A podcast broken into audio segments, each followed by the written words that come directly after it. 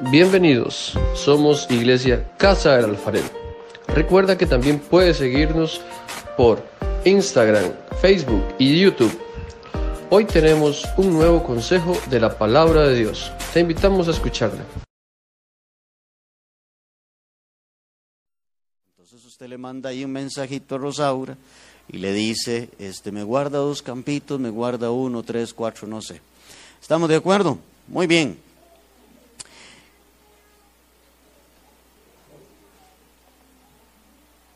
Bien. Este, no sé si tengo otro anuncio, si se me va alguno, pero bueno. Vamos a compartir entonces hoy, vamos a compartir hoy la palabra del Señor y hemos iniciado el domingo anterior un tema, una serie llamada La importancia de la perseverancia. La importancia de la perseverancia. En esta vida tenemos que perseverar en muchas cosas, ¿cierto? Usted tuvo que perseverar en el estudio, tuvo que perseverar en el trabajo, quizás tuvo que perseverar en alguna lucha, en alguna prueba. Pero decíamos el domingo anterior que la palabra perseverancia es luchar. Perseverancia es continuar. Perseverar es si cae, levántese y siga adelante. Perseverancia es mantenerse firme en un solo lugar. Es quedarse ahí, es echar raíces. Eso y muchas otras cosas más es perseverar, es perseverancia. Lo contrario a perseverar es rendirse. Lo contrario a perseverancia sería acobardarse. Todas estas cosas. ¿Y ha notado usted que esta vida es una vida donde hay que perseverar?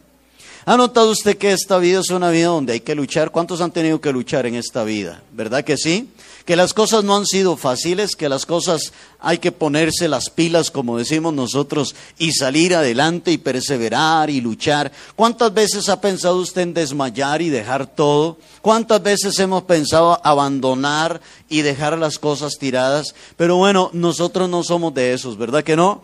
Usted no es de esos, ¿verdad que usted no es de los que dejan las cosas botadas? Sino que usted es de los que perseveran, sino que usted es de los que siguen, luchan, perseveran y siguen adelante, hablando específicamente y especialmente en el camino del Señor, porque el tema que vamos a tocar hoy en la serie de Perseverando es perseverar en el camino del Señor.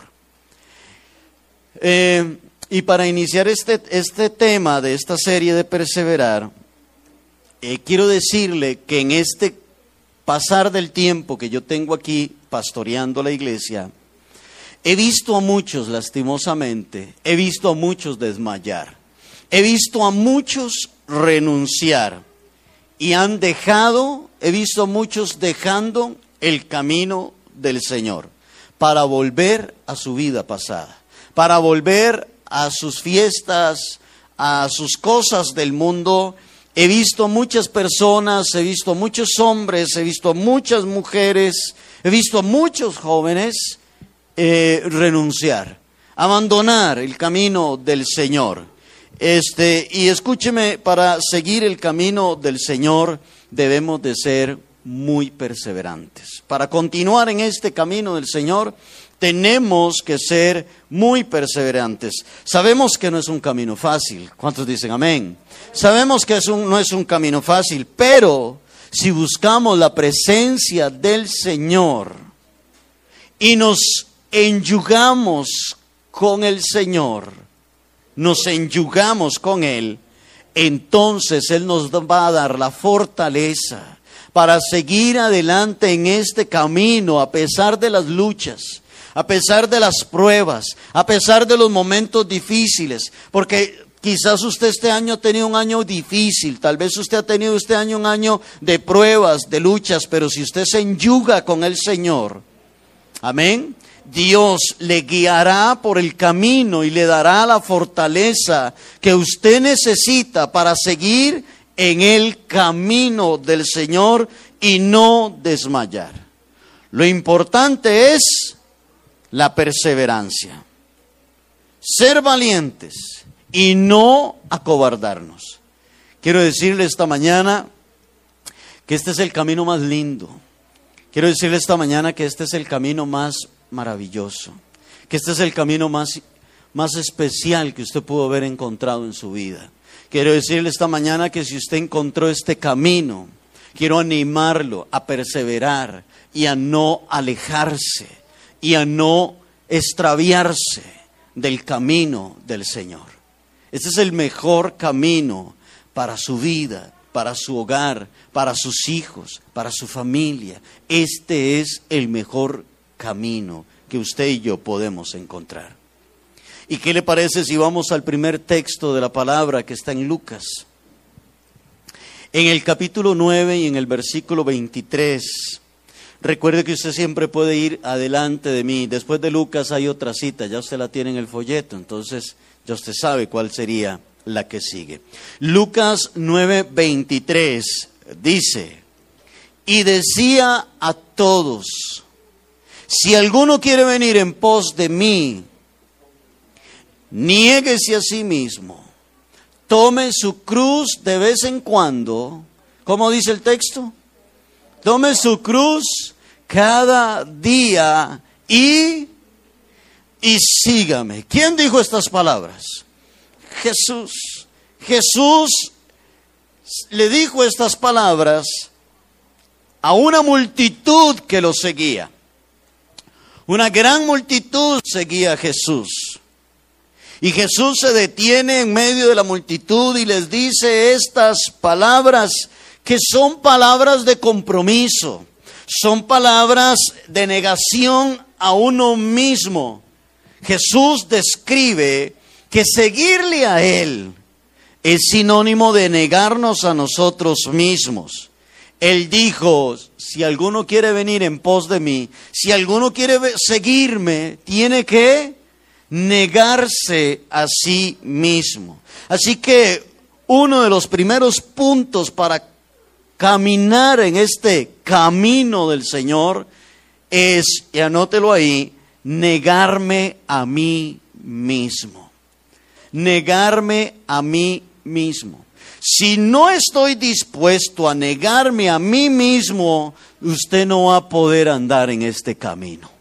Usted no va a poder andar, caminar, perseverar y continuar en este camino. Tenemos un pensamiento por allí, creo que dice, negarse a sí mismo es no hacer mi voluntad, sino la del Señor. Amén negarme a mí mismo, es abandonarme, es abandonar mi voluntad para empezar a hacer la voluntad de Dios. Este es el primer punto para seguir al Señor. ¿Cuántos quieren seguir al Señor? ¿Queremos seguir al Señor? ¿Por qué quiero yo seguir al Señor? Bueno, esta multitud que seguía a Jesús y que seguía los pasos del Señor, seguían a Jesús solamente para beneficiarse de Jesús, para ver si Jesús les daba de comer, para ver si Jesús les hacía un milagro, para ver si Jesús, habían otros que lo único que andaban era viendo a ver qué hacía Jesús, si sanaba algún enfermo, algún leproso, algún paralítico, algún milagro. Y entonces la gente seguía a Jesús para eso, la mayoría lo seguía así pero no la mayoría lo seguía por ser un discípulo de Jesús, sino por haber qué podía alcanzar de Jesús. Por eso la pregunta es, ¿quiere usted seguir a Jesús? Seguir a Jesús y andar en el camino del Señor. Paso número uno, voy a tener que negarme a mí mismo. Y negarnos a nosotros mismos es no hacer ya mi voluntad, sino hacer la voluntad del Señor. Esto es lo que el Señor dice. Y lo segundo que el Señor dice que para seguirlo a Él y andar en el camino del Señor, ¿cuál es? Es tomar mi cruz cada día y seguirle. Anótelo en el punto 2. Dice, tomar mi cruz cada día y seguirle. Ese es el segundo paso que tiene que hacer una persona para seguir en el camino del Señor. Número uno, negarse a sí mismo. Y número dos, tomar la cruz cada día y seguir al Señor. Esos son dos pasos importantes en nuestra vida. Una vez más, si no estoy dispuesto, Si yo quiero andar en este camino, pero seguir haciendo mi voluntad, usted no va a poder andar en este camino. ¿Estamos de acuerdo? Si usted quiere andar en este camino, pero no quiere, este, ¿cómo se llama? Tomar la cruz cada día y seguir al Señor, entonces usted no puede andar en este camino. Voy a perseverar entonces en negarme a mí mismo, yo voy a perseverar entonces a tomar la cruz cada día y a seguir al Señor. Tenemos otro pensamiento que dice, la cruz es sinónimo de sacrificio, de muerte, de humillación y de darse por otros. Eso es cruz. Sinónimo de muerte, sinónimo de sacrificio. Por eso el apóstol Pablo en Gálatas 2.20 decía, con Cristo estoy juntamente crucificado y ya no vivo, ya no vivo yo, ahora vive Cristo en mí. Dice, con Cristo estoy juntamente crucificado, porque tomar la cruz es sinónimo de sacrificio, es sinónimo de negarnos, de morir. Así que Jesús, con estas palabras, iglesia, puso a pensar a todos aquellos que lo seguían. Como les decía, la mayoría seguían a Jesús no porque quisieran ser sus discípulos, sino que le seguían para ver qué beneficios podían adquirir de él. ¿Verdad que a veces encontramos gente en las iglesias que siguen a Jesús o que asisten a la iglesia para ver qué beneficios reciben de Dios, ¿cierto? Ahora, hay, a veces decimos, si usted busca a Cristo, su matrimonio se restaura. Si usted busca a Cristo, sus hijos salen de las drogas. Si usted busca a Cristo, entonces usted va a salir de las deudas y de la ruina y de esto. Vamos a ver, iglesia.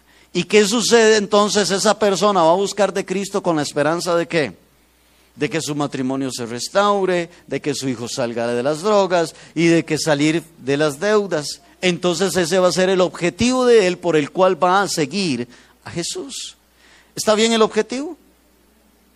No, el objetivo no está bien. ¿Cierto? Ahora, ¿el Señor puede hacer eso? Sí lo puede hacer. Amén.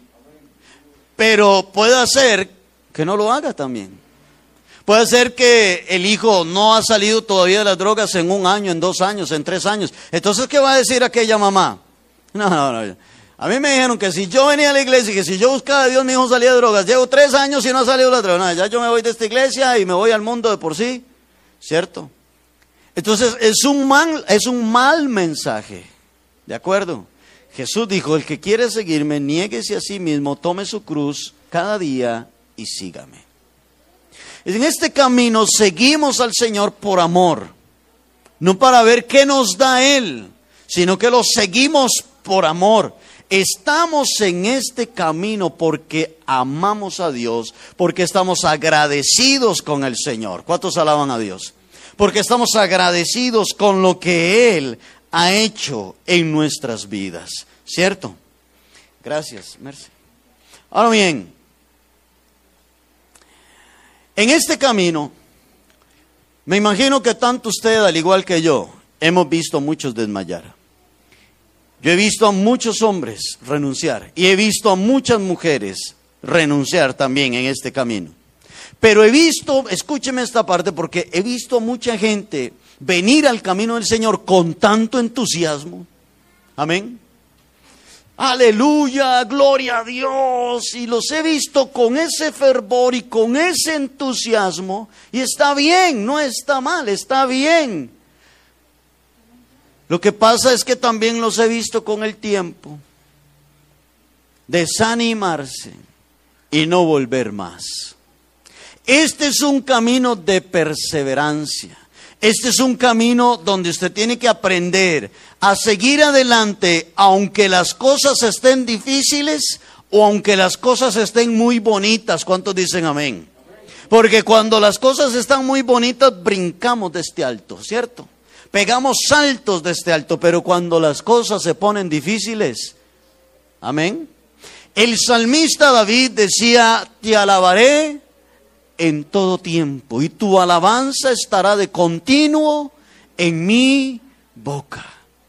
Te alabaré en todo tiempo, en medio de cualquier circunstancia, en medio de cualquier situación, te alabaré en todo tiempo. Te alabaré en todo momento y tu alabanza estará de continuo en mi boca. Amén. Aleluya. Pero también he visto algunos perseverar en este camino. He visto a hombres y a mujeres luchar en este camino.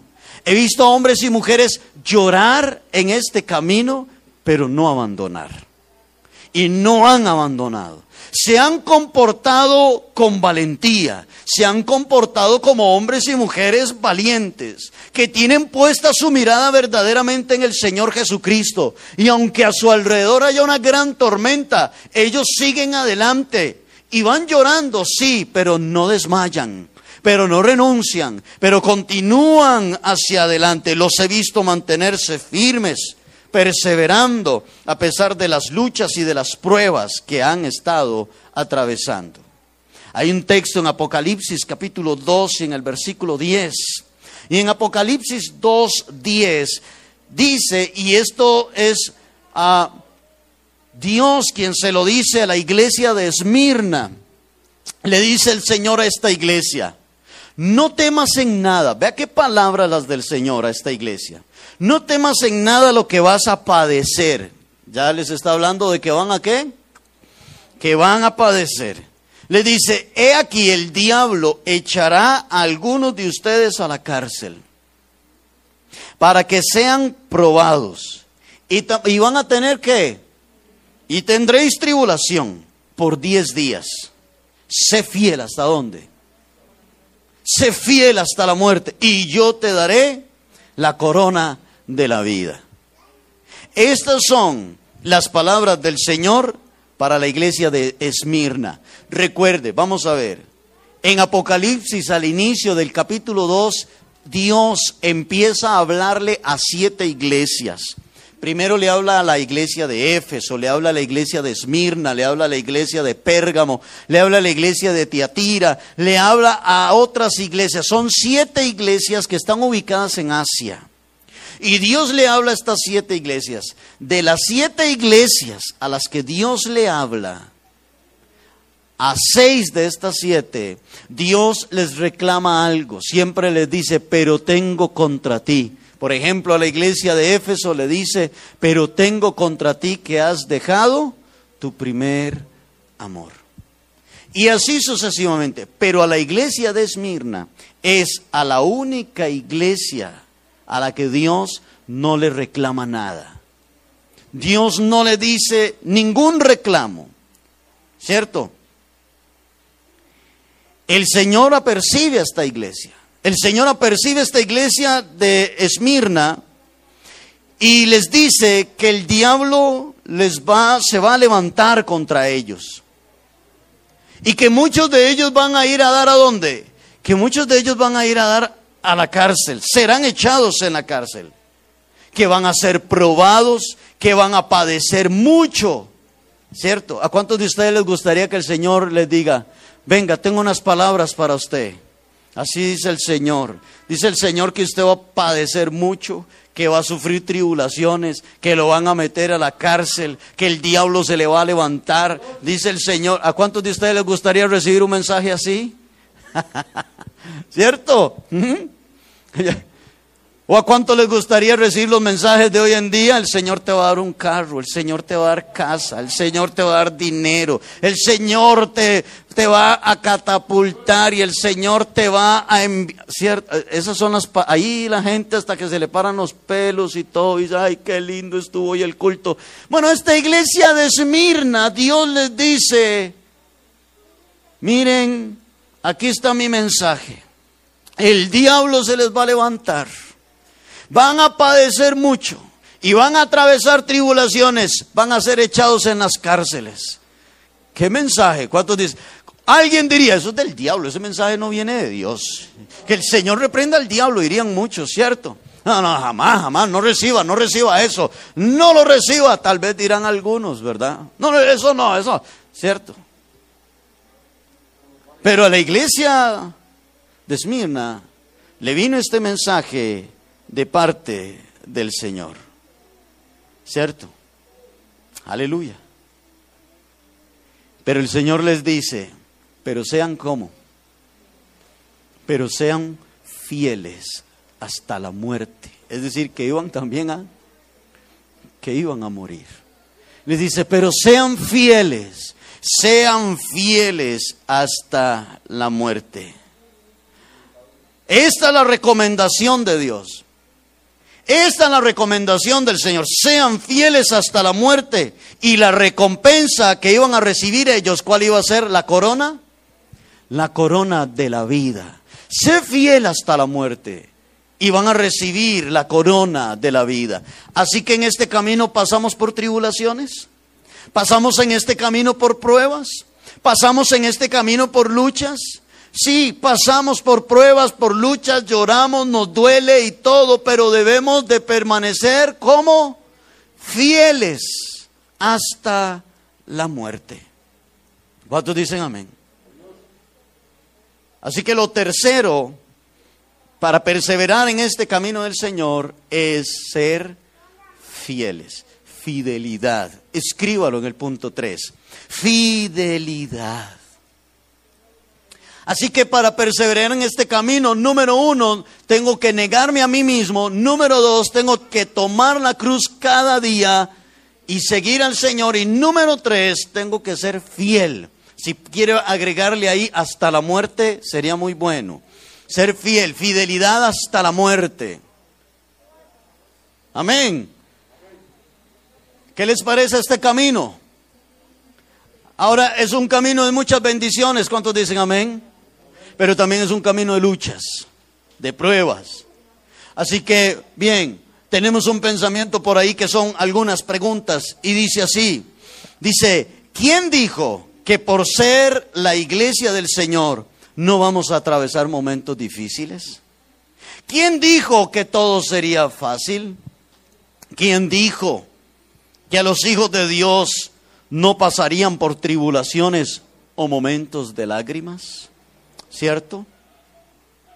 Ahora, quienes enseñan esto son mentirosos. Los que dicen que a los hijos de Dios no les pasa nada, nada los toca.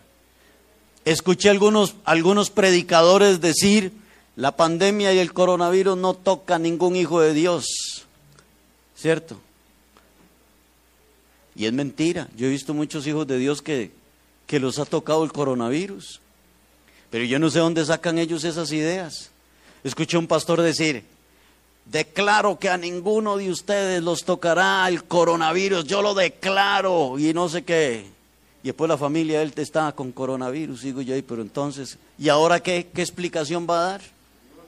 ¿Saben por qué? Porque eso son mentiras. ¿Cierto? Se enferman los hijos de Dios. Se mueren los hijos de Dios. A un hijo de Dios lo pueden asaltar. ¿A un hijo de Dios lo puede pasar un accidente? Sí, todas esas cosas porque estamos aquí en este mundo. ¿Cuántos dicen amén? Aleluya.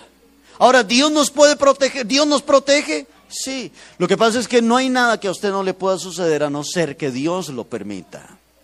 Si Dios lo permite, entonces ¿por qué Dios lo permitió? Dios tiene una razón para todas las cosas. Dios tiene un porqué para todas las cosas.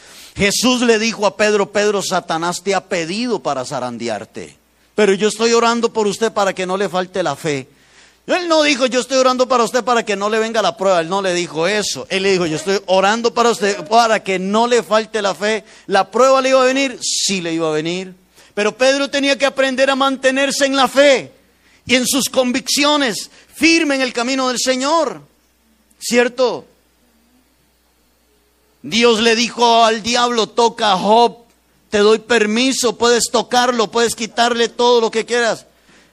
No hay nada que a los hijos del Señor, a los hijos e hijas de Dios les pase a no ser que Dios lo permita. Ahora, hay cosas que nos pasan porque también las buscamos nosotros. ¿Cierto o no? Y entonces decimos, ay Dios mío, pero ¿por qué me vino esto? Dice el Señor, ¿cómo? ¿Por qué me vino esto? ¿Cierto? Usted se lo buscó. Amén. Usted se lo buscó. Quienes enseñan esto son mentirosos. No están predicando el verdadero evangelio. donde Jesús dijo, en el mundo tendréis aflicción, pero confiad, yo he vencido al mundo. Un evangelio, iglesia, donde se nos narra la muerte de Esteban por causa de Cristo. Y Esteban muere apedreado. ¿Usted sabe qué es morir apedreado? ¿Ah? Y Esteban llegó a ser el primer mártir en el evangelio por la causa de Cristo. Y muere apedreado Esteban. Se nos habla de Jacobo, quien fue atravesado por la espada de Herodes, ¿cierto? Y Jacobo muere ahí. Herodes. Alguien dirá, pero ¿por qué Dios permitió esto? Dios sabrá por qué permitió que Herodes matara a Jacobo. Dios permitió, sabrá por qué permitió que Esteban muriera en la causa, en la forma en que murió pero ellos morían alabando a Dios, glorificando al Señor, pero no se alejaban del camino del Señor. Perseveraban en su fe, perseveraban en sus convicciones. Ellos no abandonaban el camino del Señor porque no tenían para pagar la luz y el agua. ¿Entienden eso? Ellos no abandonaban la prueba y la lucha de ellos no era esa. La prueba y la lucha de ellos era que los metían a las cárceles, que eran comidos por leones, que los mataban, los crucificaban, que les prendían fuego, que les mataban a sus hijos, a su familia, a su esposa. Esas eran las luchas de ellos. No, no como las de nosotros, que no tenemos para pagar, que a veces, que cómo pago la luz o que cómo pago, es que viera, se me, viera qué lucha estoy pasando, se me cayó el celular y se me quebró y ya no me, ya, ya no me prende, ya no me prende, estoy pasando por una prueba increíble. Yo no sé qué será lo que el Señor quiere que yo aprenda de esto, ¿verdad? Entonces uno dice, ay Dios mío, ¿cierto? Amén. Amén. ¿Podemos comparar el cristianismo de antes con el de ahora? Bueno, léase el libro de los hechos. Cuando yo me lo leo, que me lo he leído ya como cuatro veces, me da una pena, me da una vergüenza leer la vida cristiana de antes con la vida cristiana de hoy. Leas el libro de los Hechos, que es el nacimiento de la iglesia. Es increíble. Esteban muere, a Jacobo lo atraviesa Herodes con una espada, y como Herodes ve que al pueblo le gustó lo que él hizo, entonces agarró a Pedro y lo metió a la cárcel y le dice, mañana le toca a usted, mañana lo mato a usted, le dijo a Pedro porque vi que el pueblo se gozó y él era un político. Usted sabe cómo son los políticos, mejor no hablemos de política, pero usted sabe, se congracian con el pueblo y lo que el pueblo... Y entonces Herodes le dijo a Pedro, Pedro, mañana le toca a usted, mañana tempranito en la mañana lo saco a la plaza pública y lo mato para que también la gente vea, ¿cierto? Pero ¿qué hizo Dios? A ver, los que leen la Biblia. ¿Qué hizo Dios? Envió un ángel en la noche, ¿verdad que sí? Donde estaba Pedro en la cárcel. Y le dijo, Pedro, levántese. Usted sabe, Pedro estaba dormido. usted le dicen que mañana lo van a matar y yo creo que usted no duerme. Pedro estaba dormido. Y el ángel le dijo, Pedro, levántese. Vamos. Y le soltó las cadenas, lo pasó por la cárcel, lo atravesó en medio de los guardas, la puerta principal de la cárcel. Y cuando Pedro dice, dice Pedro, que él pensó que lo que le estaba sucediendo era una visión, un sueño que estaba teniendo. Pero cuando se vio fuera, se vio que era una realidad. Al día siguiente, cuando enviaron a los guardas a traer a Pedro para, para matarlo en la plaza pública, los guardas llegan al, al calabozo donde estaba Pedro y está vacío. Pedro no está. ¿Y a dónde está Pedro? Andaba predicando el Evangelio otra vez. ¿Están de acuerdo conmigo? Quizás nosotros hubiéramos dicho que, no, ya yo no vuelvo a predicar el Evangelio, casi me matan, ¿cierto? Estuve así, casi me matan. Este camino es un camino difícil. Quizás hubiéramos dicho nosotros. ¿Cuántos dicen amén? Este es un camino muy difícil. Quizás hubiéramos dicho nosotros. No, casi me matan. Ya yo no predico más. No, Señor, este, mire, yo voy a seguirte calladito, más bonito. Y yo te sigo, Señor, ahí escondidillas. Así es tipo camaleón. Aquí me hago como mundano. Allá me hago como cristiano. Y aparento que soy y que no soy. Pero usted sabe que sí soy. ¿Verdad? Y todo el asunto, tal vez nosotros hubiéramos hecho todas esas cosas. ¿Cuántos dicen amén? Pero Pedro no, Pedro sale y ¿qué es lo primero que hace? Predicar el Evangelio. Bueno, primero Pedro se va a la casa de, una, de unos hermanos en Cristo que estaban orando por él, ¿cierto? Y toca Pedro la puerta. Y una niña abrió la puerta y cerró la puerta. Se asustó. Y le dijo a los que estaban orando, es Pedro. ¿Y cómo Pedro? No, sí, sí, es Pedro. Y Pedro sigue tocando la puerta y abren la puerta y era Pedro. toda esa gente estaba orando para que Dios librara a Pedro. Amén. Pero el que le hable a usted solamente de motivación, de prosperidad, de milagros, de esto. Hoy tenemos los púlpitos llenos de predicadores motivacionales, solo que motivan, animan y la gente, sí, santo, los tres puntos para el éxito, los tres puntos para alcanzar esto, los tres puntos para aquello, pero no le hablan la verdad del Evangelio. ¿Estamos de acuerdo con esto? Amén. Aleluya. Este es el camino del Señor. Y así es este camino. ¿Y qué podemos decir de un hombre llamado Pablo? A quien lo encarcelaron, lo azotaron, fue náufrago, lo picó una serpiente.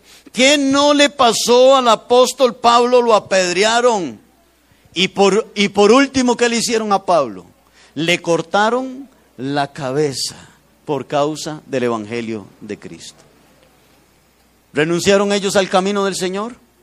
Perseveraron ellos en el camino del Señor. ¿Cuántos alaban a Dios por estos hombres? Porque por esos hombres hoy tenemos esta palabra aquí. Por esos hombres se esparció el Evangelio por todas las naciones del mundo. Y muchos otros hombres que no conocemos, que no están en la Biblia, pero que hoy muchos hombres están en las Amazonas predicando el Evangelio. Amén. Durmiendo por allá en un potrero, evangelizando a los indios, hablándoles del Señor, hoy, en este momento. ¿Cuántos alaban a Dios por ellos? Damos gracias al Señor por ellos. Todos estos hombres y muchos más, tanto hombres como mujeres, perseveraron en el camino del Señor, a pesar de todo lo que atravesaron, a pesar de todo el sufrimiento. ¿Sabe qué fue lo lindo de, esto, iglesia? Lo lindo de todo esto es que a pesar de todo lo que ellos padecían y todo lo que ellos atravesaron, siempre veían la mano de Dios. ¿Cuántos dicen amén? ¿Usted sabe qué es Pedro verse afuera? Y dice, pero ¿qué es esto? ¿Cierto? ¿Qué es esto? ¿Qué hago yo aquí? ¿Usted sabe qué es Pedro caminar y con su sombra los enfermos sean sanos? Y la gente decía, va a pasar Pedro por aquí, por San Rafa, saquemos a los enfermos. Y todos salían y cuando estaba pegando el sol y la sombra de Pedro tocaba a los enfermos, eran sanos. Ellos veían la mano de Dios en medio de la tribulación, en medio de los llantos, en medio del dolor, veían la mano de Dios. ¿Cuántos de ustedes han visto la mano de Dios en medio de las pruebas? ¿Cuántos hemos visto la mano del Señor en medio de las tribulaciones y de los momentos difíciles? Hemos visto la mano del Señor. Eso es lo lindo de este camino. Eso es lo lindo de este camino y por eso es que usted tiene que perseverar en este camino. No sea cobarde. Dígale al que está a la par de usted si tiene alguien, dígale, no sea cobarde. Dígale, no, no, no, no se rinda, no sea cobarde, no se rinda, hay que seguir adelante. ¿Cuántos dicen amén? Aleluya, ¿cierto? Ahora, debemos de perseverar en la fe, debemos de perseverar en nuestras convicciones. ¿Cuántos alaban al Señor? Recuerde que perseverar es mantenerse, mantenerse firme. Y usted puede decir, de aquí yo no me muevo, de aquí nadie me mueve, aquí me quedo me vienen luchas, me vienen pruebas, pero de aquí yo no me muevo. Alabamos el nombre del Señor. Aleluya. Hay otro texto que está en Mateo capítulo 24 y en el versículo 13. Mateo 24, 13 dice estas palabras. Mas el que persevera hasta el fin, este será, ¿cómo? Salvo. ¿Quiénes son los que van a ser salvos? Los que perseveran hasta el fin. El que persevera hasta el fin, este será salvo. Usted tiene que ser valiente. ¿Me están escuchando? Sea valiente, hermana. Sea valiente, hermano. Sea valiente. Esfuércese, luche, pelee. Pero resulta de que en usted no están las fuerzas para ser valiente. Y en usted no están las fuerzas para luchar sino que las fuerzas vienen de dónde? Vienen de Dios. Y si usted no busca la presencia de Dios, usted no va a poder permanecer en este camino. Si usted no busca la presencia del Señor, usted no va a poder ser valiente. Si usted no busca la presencia del Señor, porque nosotros somos débiles, en nosotros mismos tenemos esa naturaleza caída. El único que nos puede dar la fortaleza para seguir adelante en este camino es el Señor. Mas el que persevera hasta el fin, ese será salvo. Amén. Y dice segunda de Timoteo 4:10. Note lo que dice este texto.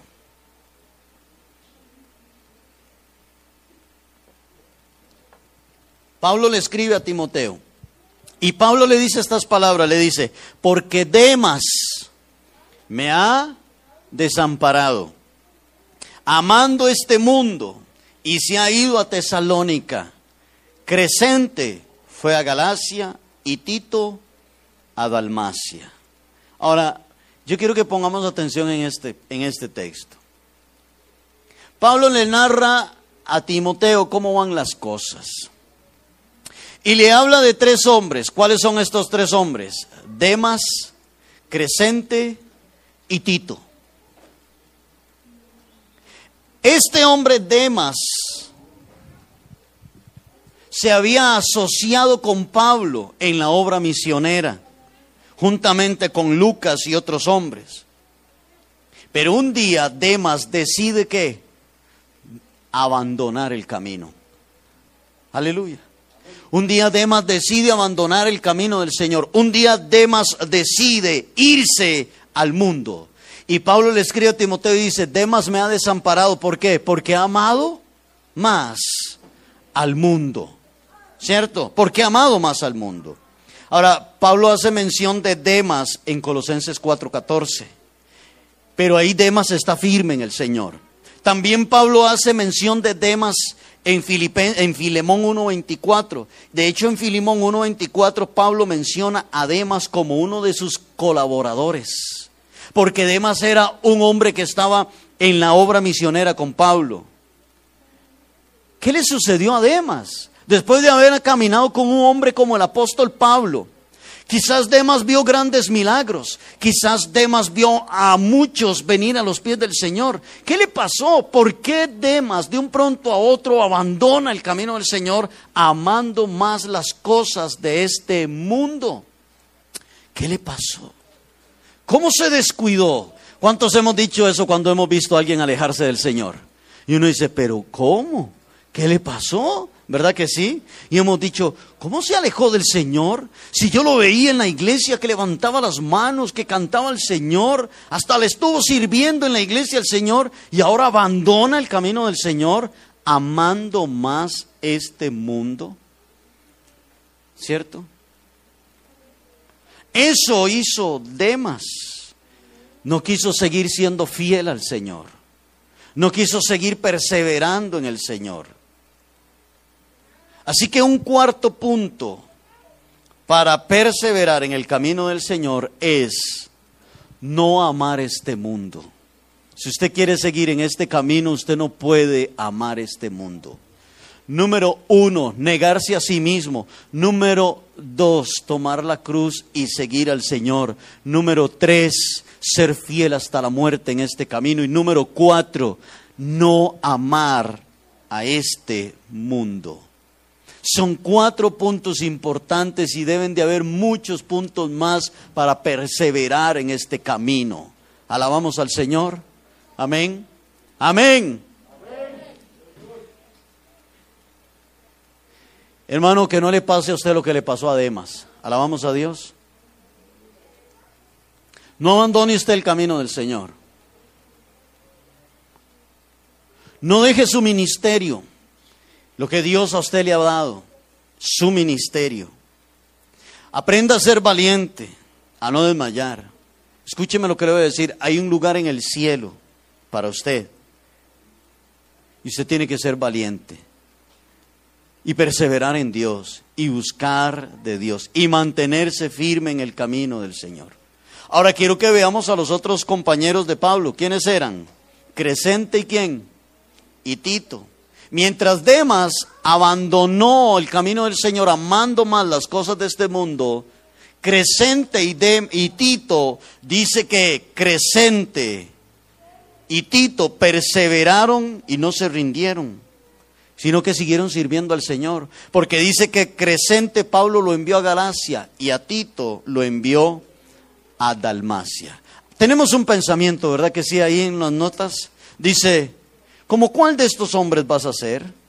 ¿Como Demas, Crescente o Tito? No amar al mundo es muy importante. Ahora, quiero que me vuelvan a ver todos. Tenemos que pensar en qué clase de cristianismo estamos viviendo hoy en día. Escúchame lo que le voy a decir. Hace un tiempo atrás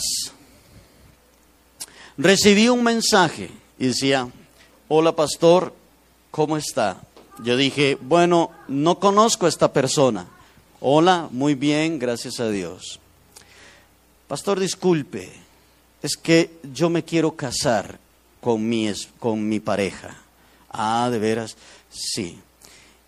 Eh, nosotros somos cristianos, yo soy cristiana, él apenas está empezando.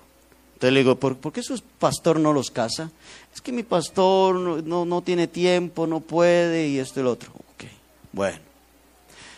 Entonces me reúno y digo, bueno, parece que ustedes quieren ordenar su vida. Sí, pastor, queremos ordenar nuestra vida. Ya estoy hablando con ellos personalmente. ¿Quieren ordenar su vida? Sí, pastor, queremos ordenar nuestra vida. Me parece muy bien. La verdad que yo estoy dispuesto a ayudarles. ¿Usted no es casada? No. ¿Usted? No, no tampoco soy casado. Ah, perfecto, muy bien. Pues la verdad que como ustedes quieren ordenar sus vidas delante de Dios y quieren acomodar bien sus vidas, yo estoy dispuesto a casarlos. Solo que hay algunos requisitos que yo les pido a ustedes tienen que llevar una charla de matrimonio. Ay, ¿cómo hacemos si ya la fecha está encima? Le digo, bueno, vea, yo les puedo dar a ustedes una charla así rápida, para con el tal de que ustedes se casen y se ordenen en su vida y todo, yo les puedo dar a ustedes una charla así rapidita y todo. Tienen que el otro requisito que me traigan ahí un documento del registro civil de que ambos son solteros. Ok, sí está bien, no hay ningún problema. perfecto. El tercer punto es el siguiente. Le gustó, ustedes son cristianos, sí, somos, vamos a la iglesia tal, tenemos, yo tengo que desde pequeña y todo el asunto, bueno, y lo que quieren hacer es ordenarse bien delante de Dios y hacer todo bien delante de Sí, eso es lo que nosotros queremos. Le digo, bueno, el siguiente punto entonces es muy simple. El siguiente punto es que, perfecto, yo puedo casarlos a ustedes, pero la celebración de la boda no puede haber licor ni un bailongo, ni nada de este mundo, porque como es una celebración cristiana y yo soy pastor y los voy a poner a ustedes delante de Dios y ustedes lo que están pidiendo es la bendición de Dios, y pues yo no creo que ustedes pidan la bendición de Dios y cuando termine el matrimonio vámonos de fiesta y hagamos el asunto. Cuando yo dije eso, se acabó todo lo bonito. Pastor, ya tenemos todo eso pago. Le digo, eh, disculpen, pero ustedes me acaban de decir que son cristianos, que lo que quieren hacer es hacerlo todo bien para el Señor. Sí, pero es que ya todo eso está pago y ¿cómo hacemos? Le digo, bueno, no sé, le digo, aquí ustedes tienen dos opciones. Yo con mucho gusto les ayudo y les celebro el matrimonio, pero yo no voy a ir a casar a una pareja y después en la celebración va a haber guaro, porque yo no me presto en esas cosas. Le digo, cualquier cosa me avisan. Y nunca me avisaron. La pregunta que tengo entonces, me hice una gran pregunta, me sentí tan triste dentro de mí. ¿Qué es este camino entonces? ¿Qué es ser cristiano hoy en día? ¿Qué es ser cristiano hoy en día?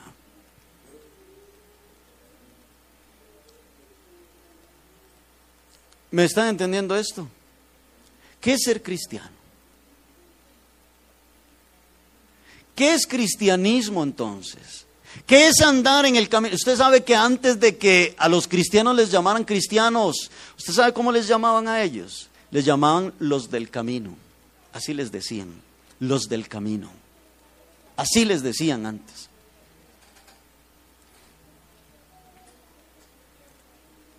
Entonces la pregunta es, ¿qué es ser cristiano? ¿Qué es cristianismo? ¿Qué es una vida? ¿Qué es andar en este camino? Leamos lo que dijo Jesús en Mateo 7, 13 al 14. Y en Mateo 7, 13 14 dice, entrad por la puerta estrecha, porque ancha es la puerta y espacioso el camino que lleva a la perdición, y muchos son los que entran por ella. Porque estrecha es la puerta y angosto el camino que lleva a la vida, y pocos son los que la hallan. ¿Nota eso? Jesús nos habla aquí de dos puertas, una estrecha y otra ancha. Se nos habla de dos caminos, uno angosto y el otro espacioso. Se nos habla también de dos personas, las que entran por la puerta ancha y las que entran por la puerta angosta. Se nos habla de dos destinos, la perdición y la vida. ¿Vio todo lo que nos habla Jesús en estos dos versículos? Amén. Y parece que Jesús habla esto, marcando la cancha. ¿Cuántos dicen amén? ¿Me entienden el término? Marcando la cancha, diciendo los términos. Hay una puerta que es ancha, que es espacioso. Y muchos son los que entran por esa puerta. ¿Sabe por qué? Porque en esa puerta a usted le permiten meter de todo. Por eso es bien ancha y bien espaciosa. Usted puede entrar en esa puerta cualquier persona y cualquier persona dice, yo creo en Dios, pero también puede tomar, pero también puede andar en sus bailes, pero también puede andar con otros hombres, pero también puede andar con otras mujeres. Yo creo en Dios y, van en ese camino y es ancho, es espacioso. Y dice Jesús, y muchos son los que van por él. Pero nos describe el otro y la puerta es como angosta, el camino estrecho, la puerta angosta, ¿cierto? ¿Y cuántos son los que van por él? Pocos. El camino ancho y espacioso, quien guste ir por ahí puede hacerlo, pero es el camino que lo llevará a dónde? A la perdición. Pero el camino angosto, estrecho, es aquel camino que lo llevará a usted a la vida. Y lo angosto y lo estrecho nos dice lo difícil que es y que hay que renunciar a muchas cosas, que ni nuestro yo pasa por esa puerta, ni nuestro orgullo, ni nuestro ego pasa por ese camino. ¿Me entienden esto?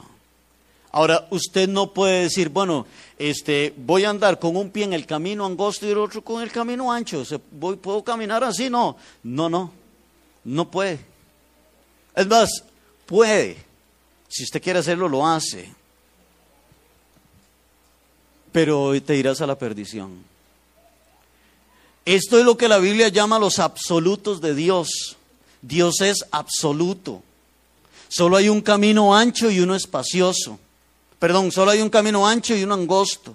Solo una, una puerta estrecha y una puerta angosta. No hay puertas término medio, ni caminos términos medios son los absolutos de Dios. Dios dice, o anda en este camino o no anda en este camino.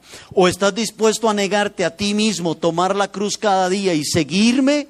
¿Estás dispuesto a ser fiel hasta la muerte? ¿Estás dispuesto a no amar este mundo? ¿O qué? Porque no puedes entonces andar en una cosa y también en la otra. ¿Cierto? ¿Cuántos alaban a Dios? Algunos dicen, bueno pastor, yo solamente en diciembre nada más me paso al camino ancho y espacioso. Solo en Navidad y diciembre, nada más. Unos traguitos, unos jaibolitos, unos no sé cuántos y aquí que allá. Pero en enero, pastor, usted me ve donde yo me paso al camino angosto y estrecho.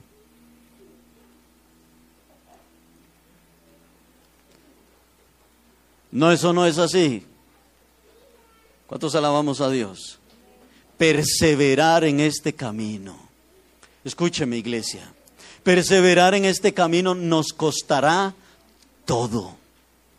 Nos costará todo. Negarme a mí mismo, tomar la cruz cada día y seguir al Señor, ser fiel hasta la muerte y no amar las cosas de este mundo. Tengo que negarme a todo por seguir en este camino pero la recompensa es la vida eterna. Pero no es un camino de angustias y llanto, es un, este es un camino de gozo. Este es un camino de paz. Este es un camino de bendición. El otro camino es ancho y espacioso. Hay fiestas, hay guaro, mujeres, hombres y todo cuanto usted quiera. Pero ahí hay angustia, tristeza del alma, tristeza del espíritu, aflicción. Ahí no hay gozo, no hay salvación. Pero en el camino del Señor hay paz, hay gozo, fortaleza. Tienes que negarte a ti mismo y tienes que ser valiente. ¿Cuántos alaban al Señor? Amén. ¿Vamos a perseverar en este camino? ¿Va a perseverar en este camino? Aunque vengan pruebas o luchas. Ahí tenemos un pensamiento que dice, el camino del Señor es uno y debemos de permanecer, de perseverar, perdón, en él. Otro pensamiento dice, no pienses que puedes andar en los dos caminos y aún así entrar a la vida eterna. No, eso no es así. Podemos orar esta mañana y presentarnos delante del Señor. Y quizás este año usted ha pasado luchas y pruebas. Quizás este año, pero quiero decirle que usted tiene que perseverar y luchar y continuar adelante. ¿Qué le parece? Si oramos, si nos ponemos sobre nuestros pies, si adoramos al Señor, y le damos gracias a Dios por todas las victorias, por todas las luchas, por todas las pruebas. Mire, dele gracias a Dios. Dice la palabra del Señor que debemos de darle gracias a Dios en todo tiempo. Dice la palabra del Señor que debemos darle gracias al Señor en todo momento. Puede cerrar sus ojos y decirle al Señor, Señor, voy a perseverar en este camino. Yo no soy de los que retroceden, dígale al Señor. Yo no soy de esos. Yo no soy de los que dejan las cosas botadas. Yo no soy de los que renuncian al camino tuyo, Señor. Gracias por esta palabra, Dios. Porque aquí, Señor, no recibimos palabras, Señor, de psicología humana, de motivaciones recibimos el Evangelio, la palabra tuya, Dios. Y voy a perseverar, dígale al Señor, Dios, aunque llore, aunque pase tribulaciones, aunque pase por momentos difíciles, tú has sido mi socorro, dígale al Señor. Tú has sido mi ayuda, Dios. Tú has sido mi fuerza. Has sido mi esperanza, el refugio de mi vida, Dios. Dile, Señor, quiero ser fiel hasta la muerte, así como tú has sido fiel conmigo, Señor. Quiero guardarme para ti, Señor, en el nombre de Jesús, y adorarte con todo mi corazón. Señor, en el nombre de Jesús, no quiero flaquear, no quiero desmayar, quiero perseverar, quiero guardarme en santidad en este camino, quiero guardarme en este camino en integridad continuar en el camino estrecho, por la puerta angosta. Quiero seguir ahí, Señor. No importa el tiempo, no importa el mes, no importa la temporada, no importa el lugar, no importa el país en el que yo me encuentre, Señor, te voy a seguir. Continuaré firme. Seguiré perseverando, Dios, en el nombre de Jesús. Seré luz donde quiera que vaya. Seré sal donde quiera que vaya, Señor. En el nombre de Jesús. Ayúdanos, Señor. Fortalece, Dios, mi vida. Dígale, Señor, vamos. Dígale, Señor, te pido fortaleza para negarme a mí mismo, para tomar la cruz cada día y seguirte, Dios, para hacerte fiel hasta la muerte, para no amar las cosas de este mundo, Dios para continuar en el camino tuyo y perseverar, Dios, en el nombre de Jesús. Señor, fortalece a tu pueblo. Trae fuerza, trae ánimo a tu iglesia, Dios, en el nombre de Jesús. Aquellos, Señor, que están pasando luchas y pruebas y momentos difíciles. Trae sobre ellos fortaleza, paz, sabiduría, Señor, en el nombre de Jesús. y que seamos valientes como aquellos hombres de la, de la iglesia del primer siglo, como aquellas mujeres de la iglesia del primer siglo. Queremos ser valientes, perseverar, continuar adelante, Dios, en el nombre de Jesús. Hubiera yo desmayado, dijo David, si no creyere que veré la bondad de Jehová en la tierra de los vivientes.